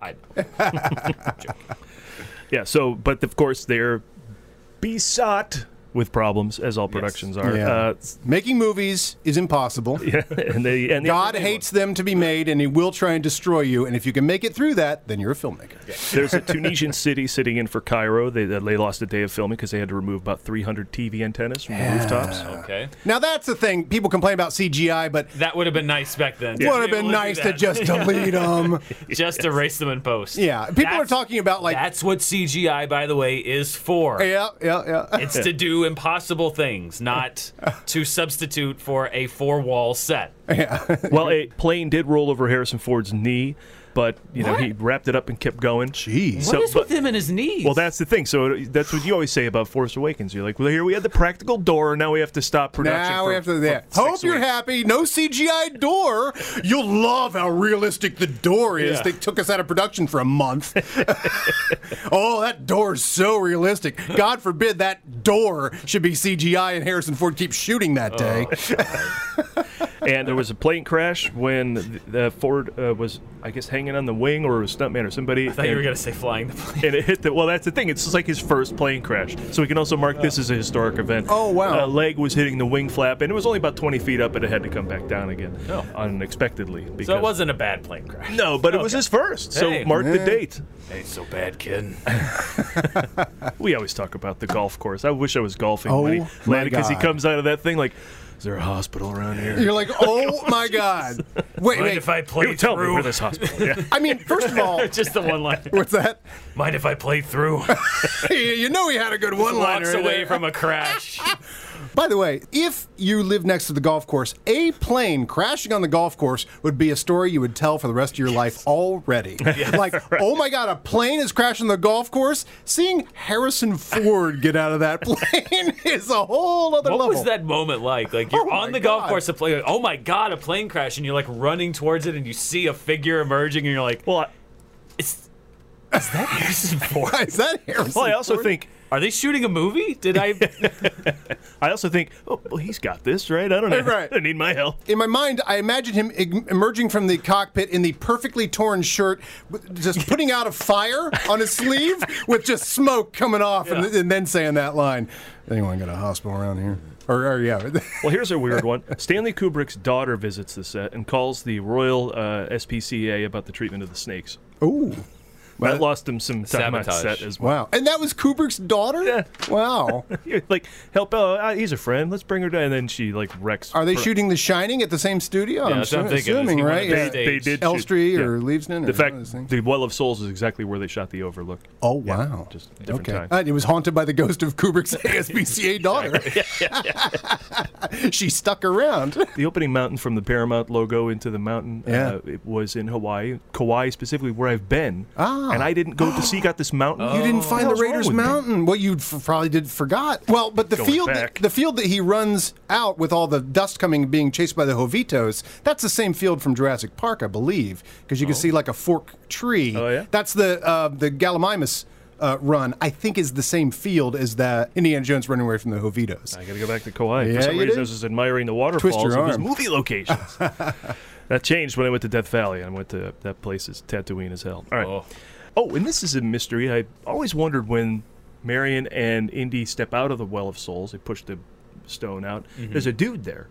Yeah, and I thought, I what's never caught that for years. Yeah, there's a guy there. I'm like, well, he's just some drunk or something. But I, they wouldn't have a drunk at the Nazi base. And then I thought, well, it was a fight they cut. Uh, apparently, it was a guy who saw people emerge from the, the wall, and he fainted at the sight. Because of he thought how they were- amazing that was. and then they said, that's too goofy. And thankfully, yes, it is Yeah? too goofy. Don't do, keep the stakes real, and we'll have fun when he gets in the fight and he has to do things like, uh, kick him in the balls and throw Right. sand at him. That's the fun we could have within the confines of the stakes. Right. I didn't catch that guy for years, and of course, I realize now it's because I watched that movie Square at home. You know, I wouldn't remember from the theater, but the movie was Square. Yeah, that, that guy isn't in any VHS copy until I get Blu-ray, and I'm like, or DVD, and I'm like, oh, look at that. There's a guy there. It's like when you watch Ghostbusters. Uh, when they walk into the hotel, I watch them like, oh, there's three of them in this scene. Oh, right. because the Yeah. hand scan, you get like Stantz and Spengler. And Yeah. it's like, oh no, they're all there. Yeah, I've missed one third of the movie my entire life. They cut Winston out, by the way. we, we checked right. because we were doing the honest trailer. Oh, like when they're going up the stairs towards Zuul at the end, uh, they cut Winston out of the shot because Wow. of course they did. That's a topic we'll no longer have to talk about. Racist pan and scan. Exactly, racist. Not a modern inherent topic. racism anyway. of pan and the scan. inherent racism, of course, proven by the four of them entering. Uh, Clearly, in this shot of ragtime, they've not only expanded, Ever but they gonna zoomed write in an solely on academic paper, it would be the inherent It's just racism James of pan Cagney. and There's scan. there's a whole courtroom there. Yep. So, I mean, there's so much to talk about with this movie. What, what else should I talk about? Ford did the Boulder Run 10 times. It weighed 300 pounds. He was doing a no joke uh, stunt there. Well, he makes it through that and then gets run over by a plane. I always worry about the guy at the stunt show because I'm worried he actually does get run over. I'm like, I'm like, he's gonna pop up, right? Even though I've seen the thing probably five times, and I know he, but he's still every time he falls in front of the boulder, I'm like, oh no! yeah. And they, they left Got that me in. again, Disney. Yeah. So, how did Ben Burtt make the sounds of snakes slithering? I don't know this one. I know the boulder. Well, you won't get it. He uh, he runs his hands through cheese casserole, or uses wet sponges being dragged across grip tape. Oh wow! I love Foley. Oh well, stuff let me like that. let me keep going then. The Yeah. rolling boulder is a Honda Civic driving down a gravel hill. Yeah, that's the one I heard. The Ark spirits flying around once the Ark is opened. Sea lions and dolphins filtered through a vocoder. Ooh. Oh man, yeah, Ben Burtt with the vocoder and the the, the THX. I there, go back to the old Ford Fiesta where I compared the THX, the sound. Well, actually, no, that's Walter Murch, but same sort of school of, of sound effects. That vocoder thing that they would they would put in there, and then all the the sound of the Red Five, you know, all that stuff is is got that same thing. They love that. I'd love to be the guy back in 19 probably 76 that's like in Northern California wherever they were doing the sound for Star Wars. That's Yeah. like looking across the street at some nerd with a headset on tapping power lines. They're like, what the hell is that guy doing? Like, he's, he's crazy. And little do they know he's making like the soundtrack to the 20th century. I know, right? I know. Yeah. Let me stick a microphone down this uh, scuba tank. Yeah. What are you doing? I'm The creating- legendary punch is hitting a pile of leather jackets with a baseball bat. That sounds about right. Do it, Paul. boop, boop, boop. Um, anyway. Winslow, Winslow, Michael Winslow of the Navy. of the police. Uh, an interesting fact: the whip crack is Ford using his whip. They just recorded it. He They was just had good it with that thing. When you watch behind the scenes stuff, Yeah. so awesome. And he's like got actors like ten feet away from him, and he's like, you know, and able to snap it right at him and not kill him. Amazing.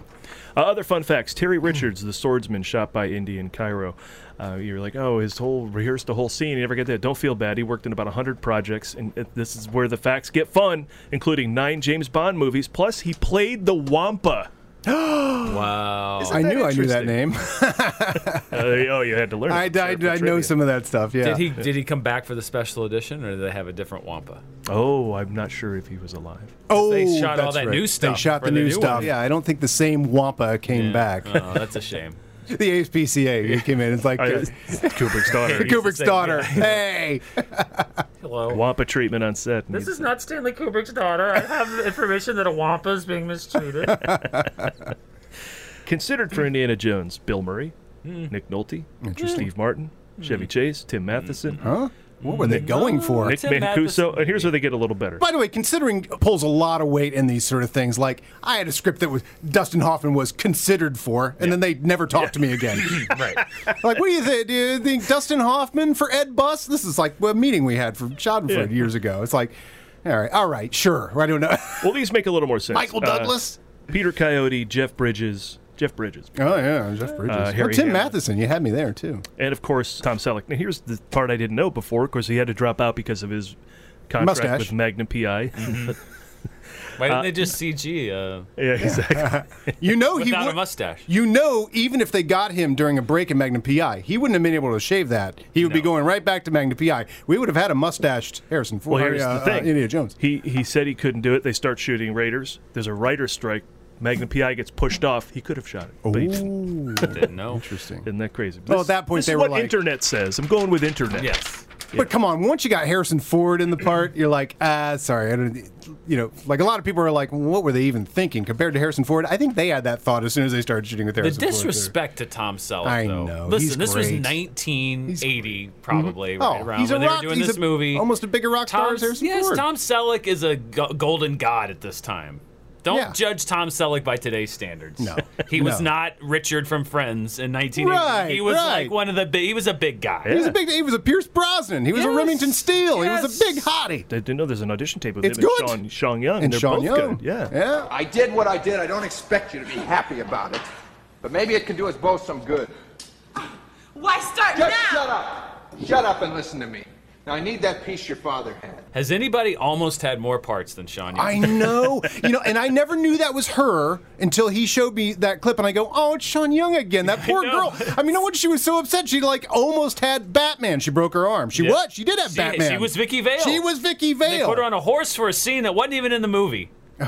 Yeah, I remember that. She Yeah. broke her arm on a horse, and you're like, "For What? Batman? For the horse scene?"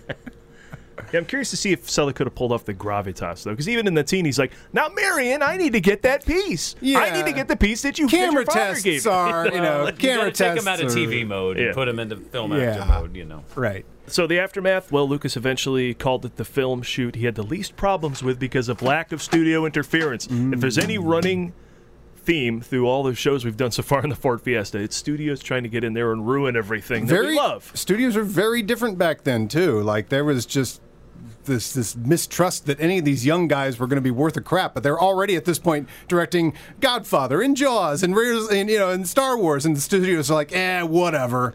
I love actually those '70s guys like Coppola, Lucas, Oh, it, it- like if you read anything about it, it's like they were always. It was like Smokey and the Bandit, to Cannonball Run. Like they were always on the run from the studios. Like Yeah. you know, put the camera in the trunk. And, you know, it's like you come back here, you cretins, with the cigars so with my stuff. movie. Like they're one step ahead of the executive. Yeah, stealing their prints like like THX Make like that. like I T- want to make that. Yeah, like THX 1138 was going to be taken by the studios and recut. Yeah. And after the screening, they had a whole system to steal it out the back door. Like, there really was stuff like that going on. You know yeah. what the difference was? It's that the produce, not all of them, but a lot of the producers back then were not studio lackeys. They were accomplices. Like you know, Zanuck and Brown on Yeah, Jaws. right. They were the ones that were going to like you know MCA and being like, I know, I know, it's over budget. I know you don't think the kid can do it, but like we're gonna like they would Yeah, like yeah. now now uh, this, the, a lot of the producers are just an extension of the executives. Out to save their ass. Exactly, Instead- and they're not save gonna their job s- instead of do their job. Exactly, they're not going to sit there and fight like you know Frank Marshall. Yes, he was there for budget, but like ultimately the guy's going to back Spielberg. On this. Right. He's not going to back you know uh, Paramount. And, And be he's like, the guy that we're kno- shutting you down. And he's the guy that knows how to say to the studio, "Look over here, look over here, get out the back, get out the back." Exactly.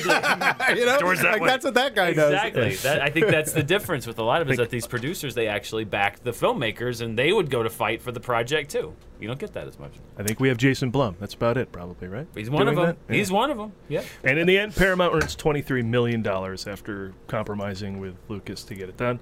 Earned a hundred million more than on Golden Pond, and was still playing in theaters Take nearly Henry a year later. So they, they Go to hell, Captain Hepburn.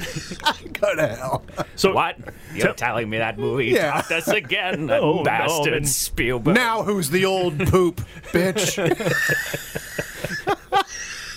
Unknown fact: Steven Spielberg hates the elderly. I was very happy to see this movie know so much better than on Golden Pond. they started developing Temple of Doom while Raiders was still in theaters because it was a year Oh, later. And Richard Amsel created the poster, which is legendary. Amsel, yeah, yeah. I see that Drew Struzan is very active on Twitter.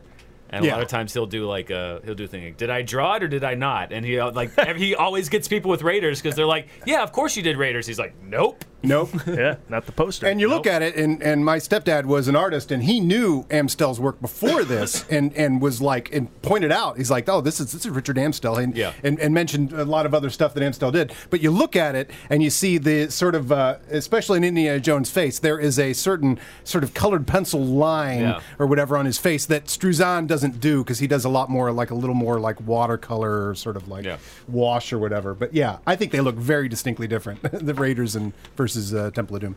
So in 2000, and I, I'm not a fan of this, but I mean, I don't care, but I just don't think it's necessary. They make the movie Indiana Jones and the Raiders of the Lost Ark. Yeah, that's. Uh, It's not I like remember that. my my Boo. my take on that is we don't say James Bond and the Man with the Golden Gun. We No. just know it's a, a James Bond movie. yeah. I think we would know this is an Indiana Jones movie if we just the left picture it of alone. Indiana Jones on the cover kind of gives it away. Yeah. So, Yeah, all right, we're all in agreement. And Raiders of the Lost Ark, very elegant title. Star Wars, very elegant title. Episode Four: A New Hope. Star Wars Episode Four: A New Hope, not an elegant title. No, no, no, it, I call it Star Wars. It's Star Wars. Yeah. it's Star Wars. Nominated for eight Oscars, tied for the third most behind Reds and On Golden Pond. what a time, huh? there, there you go. There's all your movies you want to see. it wins for art direction, film editing, Michael Kahn, sound, visual effects. Gets oh, a Michael special- Kahn, the editor of Black Belt Jones. Sorry, I'm working on a project in which I just had to watch right. Black Belt Jones. Oh, is that he- right? He in fact edited. it Yeah, he worked a lot of low budget stuff earlier. Uh, and there's a special award for sound editing with Ben Burtt and Richard L. Anderson. Oh, Anderson. that's right. That's before they made it an actual category. There was this weird time in the 70s and 80s It's with split visual now. It's- effects and sound where they were like special achievements, and then Special they're like, achievement, Okay, yeah. fine, we'll give you a, a real Yeah. Oscar for it. It's only going to be around for this one movie, so special achievement. Yeah, And They're the not gonna special keep- effects aren't going to They're be not popular. gonna keep doing visual effects, No, right? no, No, no, just no. give them a special. This was achievement kind of a crazy thing, like a mask in uh, American Werewolf in London. Give him a little, give him a little nod. exactly. They can only give so many special Oscars to Pixar before they develop a best animated film Exactly. category. Right, same thing. Uh, and it, but they lost Picture to Chariots of Fire, which I still haven't seen for this very reason. No, because sure it's, it's not an epic classic. Nobody, nobody watches Chariots of haven't Fire. seen Chariots the of Fire. least rewatched movie of all time. Great music. and the score then it won score over Williams. Yeah, I love. I, Vangelis over John Williams. I mean, And then Vittorio, or as John Kaiser calls him, Vittorio Storario, Oreo Sterari. wins uh, cinematography over Douglas No Light Meter Slocombe. Slocombe, yeah. For uh, wow, for Reds. no light meter. And Jeez. Golden Globes uh, give only a Best Director nomination to Spielberg. Now you see why they're not around anymore. And Williams That's won. exactly why. That's exactly why. it's because they did not nominate Steven Spielberg for That's what you get karma. Ark. It's with good. fire. Might Yeah. take a while, but it'll get there. Williams won a Grammy for the score, and Lucas holds a Guinness World Record for box office as a screenwriter. Not just because of this, because of his body of work, but that's part of it. And the critics Because he also mostly- wrote Radioland Murders. Yeah. Right. And, Put him over the uh, top. Magic? Red Is that the Tails. Red Tails. Red Tails yeah. put him over the top. Put him over The the, critics got on the right side of history with this one too. The National Board of Review and Vincent Canby had in their top ten list. Hollywood Reporter, Variety, Siskel and Ebert, Time. Guess who gave it a bad review? There's two you could. You Oh, could oh, guess. okay. All right. Hold But, on. Pauline Kael. Correctamundo. Yeah. Okay, I, well, and the other one's got to be Rex Reed. Rex Reed. But I don't know what I don't The- know. What I mean, his- the worst critic of all time. If you don't like any movie, then what are you even doing? This is why I say I'm when a car critic. I don't like any cars. when people don't Ooh, like what an authority. when I talk about critics, I always talk about the fact that like Pauline Kael and Roger Ebert too have written some of the reviews that I agree with the absolute least. I'm Yeah. like your point of view is utterly un- like I cannot relate to it, and yet they are some of the best critics of all time. Right, right. And Because that's how critics work. It's like even if you disagree Mhm. with them, yeah, but it's you but could still be good at your job. That's Yep. how it works. But she really doesn't like a lot. Like she should just be in a different she business. had a very unique point of view. I can feel Ebert's love of movies. Pauline Kael just. I don't understand why she did that. What she One did. of my favorite jokes in the critic was this is something like I think it was like Pauline Kael. like, oh look over there, it's Pauline Kael. Then this like sound effect just like came in. well, here's what she said: Lucas and Spielberg were more marketeers, creating a film that would appeal to a broad audience. Oh. Problem with that Oh, would be boy. what? Yeah, at the time you're like, it's no coming home because that didn't appeal to that appealed to so few people. That was so depre- you know whatever like the depressing movie of the time. Ebert said the truck chase surpassed action sequences in Bullitt and The French Connection, and Yeah. uh, Lucas eventually named a villain in Willow after Kael. Ironically, played by Pat Roach, your bald, tough guy Oh, from Raiders. right, yeah. So yeah. I was I was just talking about I saw a movie that uh, Ebert didn't like The Thing. Yeah, He hated The Thing. He hated it. Carpenter's the thing. Yeah, he Wow. said it was disgusting. It was the most revolting movie he'd ever seen. These characters were terrible. It was just a cheap action. It was just a cheap horror movie about jump scares, completely empty, blah blah blah. And it's just like, see, like, you don't have to agree with him. Like, I agree, I disagree wholeheartedly, but like, he hated it. And S- and Siskel was like, oh, I don't know, I think it's pretty good. Yeah. Talking more about the legacy, it becomes the biggest selling VHS of all time. Books depict other adventures, but th- what there seems there's no end. You know, a, a unicorn horn, Indy's looking for the staff of Moses, the Tower of Babel, Atlantis, Noah's Ark. I have no idea what the new film's plot That- device is. very exciting. It doesn't sound like it's any of this stuff. uh, You know, nothing's leaked out. They've talked about the Fountain of Youth for years. I mean, I'm curious to see. Not, not killing Harrison Ford. I believe it's the number one mission of the new Indiana I think they Jones did it. I think they did it. It I don't- seems like they might have done it. I don't think they can kill him in post. No. So I think that's good. it looks like they were shooting in New York because it seems like every movie is a different continent. Right? We Yeah. had uh, Asia, or we had Oh, uh, yeah. Europe for Last Crusade. and Yeah. So this one could Oh, go. yeah. Who knows where this one goes? So I just love done that they cover a different decade each time too. That this one takes place in the '60s, at least partially in New York. Yeah. I mean, eh, who knows? But I it would be cool if some of the adventures, Indiana Jones in the city. You know, I mean, I love when sequels to movies kind of flop the premise of like, oh, he's always in the woods or whatever. Like, well, what do we take that and put it in the, the city? You know? I would love it if they r- announced the title and it was like a Babe, Babe Two situations, like Indiana Jones Five, Indy in the City. Indy in the city. Well, that's why uh, Ghostbusters Afterlife finally worked because I mean I really wish that they had gone somewhere other than New York with the Ghostbusters 2016. oh, that's a- exactly the. And so by the time they said, let's take it to the countryside, all right, something different. I think people really absorbed it. Yeah. Anyone have Raiders of the Lost Ark for Atari 2600? Oh hell yeah! Okay, hell yeah! Brief side story here. Atari 2600 was not just popular amongst kids; it was popular amongst adults. My parents. There were significant times where we could not play Atari because all of my parents' friends were over playing hockey or whatever, uh, and the kids would have to go play their own games because the adults are playing their Atari 2600. My mom had the schedule of a modern day gamer with that game. That game was so hard. Do you know this? Do you know the game? I I did not have I did not spend a lot of time with Atari. No, no, I'm a no, no, Nintendo no, baby. that's- I'm a Nintendo baby. If I'm not mistaken, you're a dot running between lines trying to get another dot. No, he, he looked. Yeah, that, you're thinking of Every adventure. Atari game you're ever? think- you're thinking of adventure. Oh, how adventurous it was. No, he actually looked like a little Indiana Jones guy. We had the hat and everything. But the amount of complexity on how to get from one thing to another, and you had to do this and grab this, and then you had a, a satchel like you would in, in you know modern games right now. You know, like you would have to carry all these things. And you have to go get that. And you so here's the thing. In 1982, I think that's when we got our Atari, or 83 even, mom had to call Atari to figure out how to get it because in the map room, you go in the map room, you go in the thing, and if you're a little bit off and the sun rises, because it goes doot, doot, doot, doot, doot, doot, and the sun rises, Yeah. you have to switch to your thing to this, the raw, which she had to figure out how to get to begin with. The sun comes up. And then at that moment, you have to go to the right, and it drops you off a thing. And you, but, but it's like you could never figure that out on your own. But my mom got the arc. What a job. Yeah. What a job to have. She This just go on the Bob. internet and see how it was done. Nope, did not. I got a housewife on three. Uh, I can't get through Raiders of the Lost Ark. Not that your mom was a housewife. It's funny. we got five other housewives on hold. While Yeah, we're I got a six-year-old on threes stuck on ET. Ah, just tell him to scrap it. Tell him to throw the game Yeah, that- away. that's- tell Oh, him yeah. it's not worth it. Don't waste your That time. That one was not worth calling Atari for. No. That was like, but Just don't bother. What are your thoughts, Dan, on the Big Bang Theory's idea that Indy accomplishes nothing in the film? Have you heard No, this? I, I don't like this. The, the idea, this theory right. that just like Indiana Jones is a passive observer in the film, that he doesn't actually do anything. Like, I disagree wholeheartedly with that because it's like, first of all, it's not. It's about the journey. Right. First of all, like, Yeah, he, of- movies wrong. He finds the Ark. First, of all the Nazis would never have found. They're the digging in the wrong place. They're digging in the Ah, wrong place. So, uh, uh, fine. If you want a movie that's about a Nazi expedition in the desert that doesn't turn up anything, congratulations. Raiders of the Lost Ark is unnecessary. you Like, solved all the problems. it's the an correct answer. adventure. That's the point of the movie. That I hate. I, uh, I've I've done this before. This idea of you know, I think because I work for Honest Trailers, people are like they think that I'm one of these guys that's like n- like takes a movie apart and it's like if all these little pieces don't fit together in a 100% logical way, then it's Right. a bad movie. Like no, Yeah, yeah. that's not how it's supposed to work. Indiana Jones works because it's an adventure. Mm-hmm. And if Indiana Jones hadn't found the Raider, the Lost Ark, then there'd be no movie.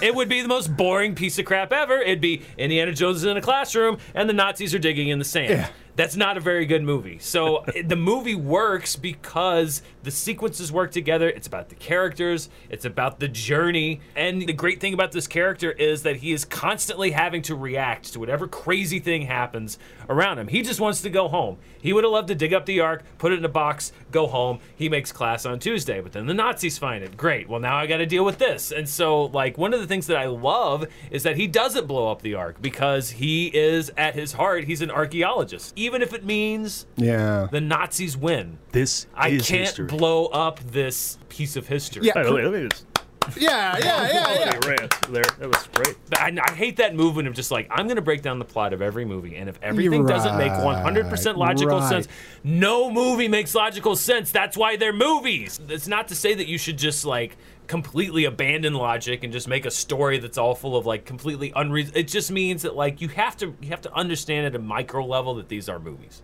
The film is selected for preservation in the National Film Registry by the U.S. Library of Congress in 1999. Damn right.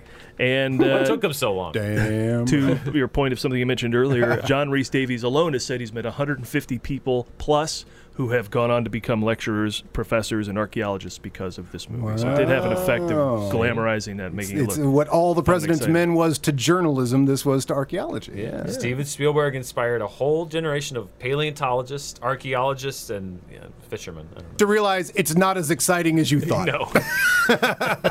Someone collecting a pension right now, like, I never went on a quest for the Holy Grail. What have I done with my life? I let Indiana Jones convince me. I got a couple more things to cover, but final thoughts? Dan? I mean, it's just a great movie. It's rare that you get a movie that'll give you a high, a movie high like Indiana Jones. And it is filmmaking down to its DNA, purest form. There's some movies that you can show, I'll, you can show Raiders in 40 years and still say to a modern audience and to modern filmmakers, this is how you make a movie. This Yeah. is what a good Yeah. movie is. There's there's very few movies. This that are is like how they work. This is how they work, and it's like it's it's because it was written and was made and by people that know how movies work. Steven Spielberg knows how movies work.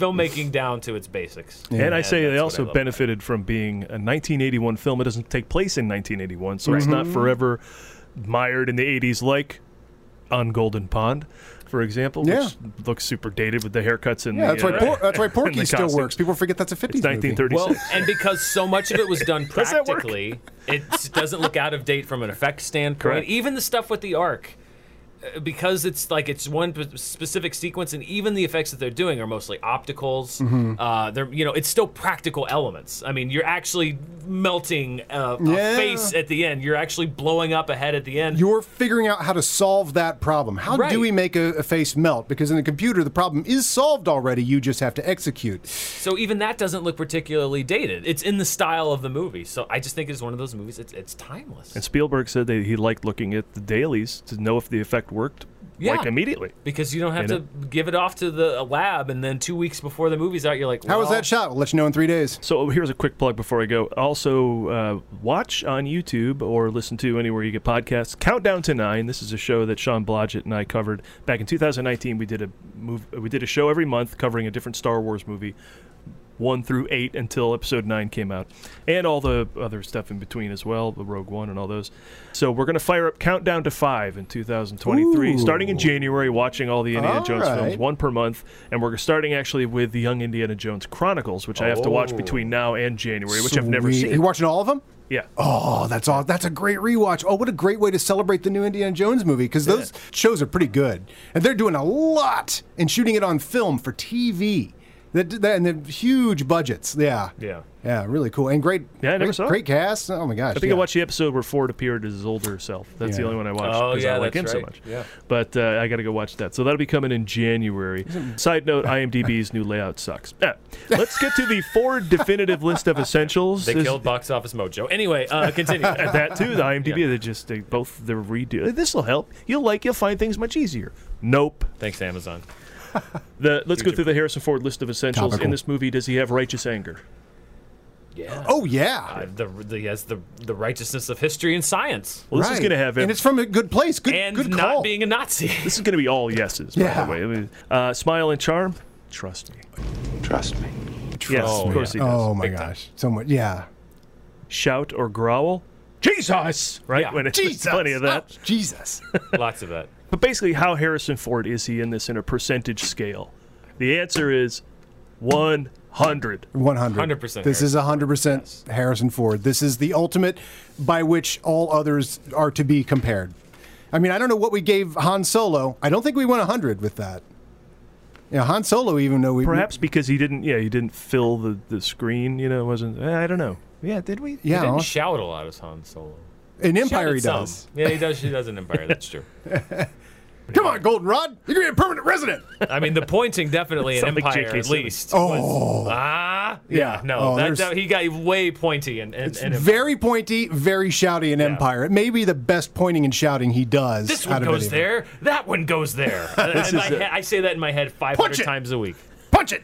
Thinking about these action sequences and how they're stacked together and sequenced to to build up, it's just like from and by the time you get to the end, it's one after another after another. It just nobody had done anything like that. Yeah. Like even James Bond's, you know, ending action sequence is going to be four minutes, and they're, they're going to have twenty minutes before where they're driving trucks, you know, or, or walking or whatever. You know, it's it's just incredible. Every time I watch it, I'm like, The oh, third act have of this. this movie. Oh my god! And then, and then the movie takes such joy because this is Steven Spielberg, and we we've always you know there's always the story of Steven Spielberg how he used to love scaring his sisters, and so Mm-hmm. that whatever he could do, lock him in a closet, you know, oh darkness is scary, and other sort of sort of stuff. Like you can tell the joy. The last time we saw it, Paul, at the New Beverly, you could just tell the joy of Spielberg when he's on a roll. He knows he has the audience, and he's rolling him into the next thing. So as soon as the wing is done, it's they're taken out by truck. Truck? What truck? Dun,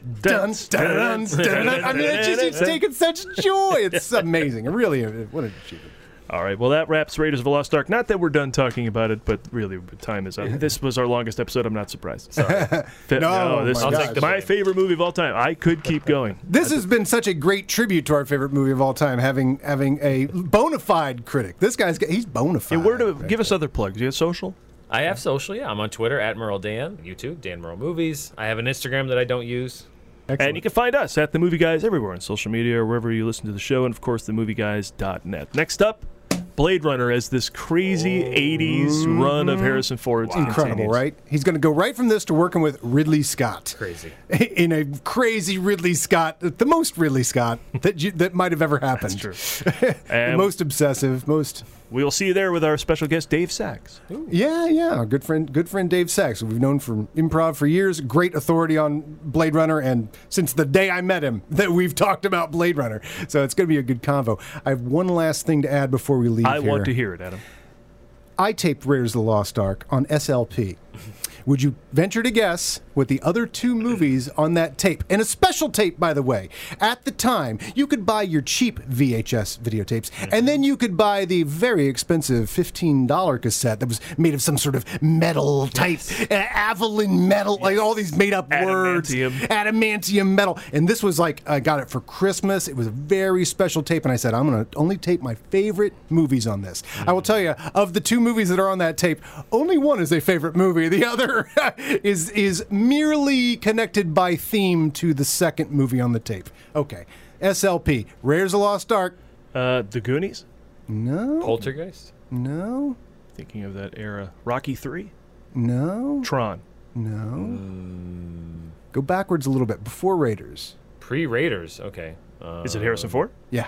Oh, The Star Empire Strikes Wars? Back. Empire Strikes Empire Back. Strikes Back. Now you'll never guess the third. Is it It Ice is sci-fi. Ice Pirates? God, you you were literally so close, Paul Preston. That was insane. You went Ice Pirates. It easily could have been Ice Pirates. I loved Ice Oh, Ice then Pirates. it's Space Hunter 3D Adventures in the Forbidden Zone. Metal Storm: The Destruction of Jared Syn. Oh, wow. You almost made it in three because that second one was even closer. Next, I was going You're the Hunter from the Future. So but I, but I got there with four or five guesses. That's that was an amazing one too, though. That's I, pretty that's why I gave it That's to you on three. good. Yeah. I think when you hear Metal Storm, the destruction of Jared Syn, the show is over. Winslow. Come on, guys. What, what, what be? Don, Don Winslow.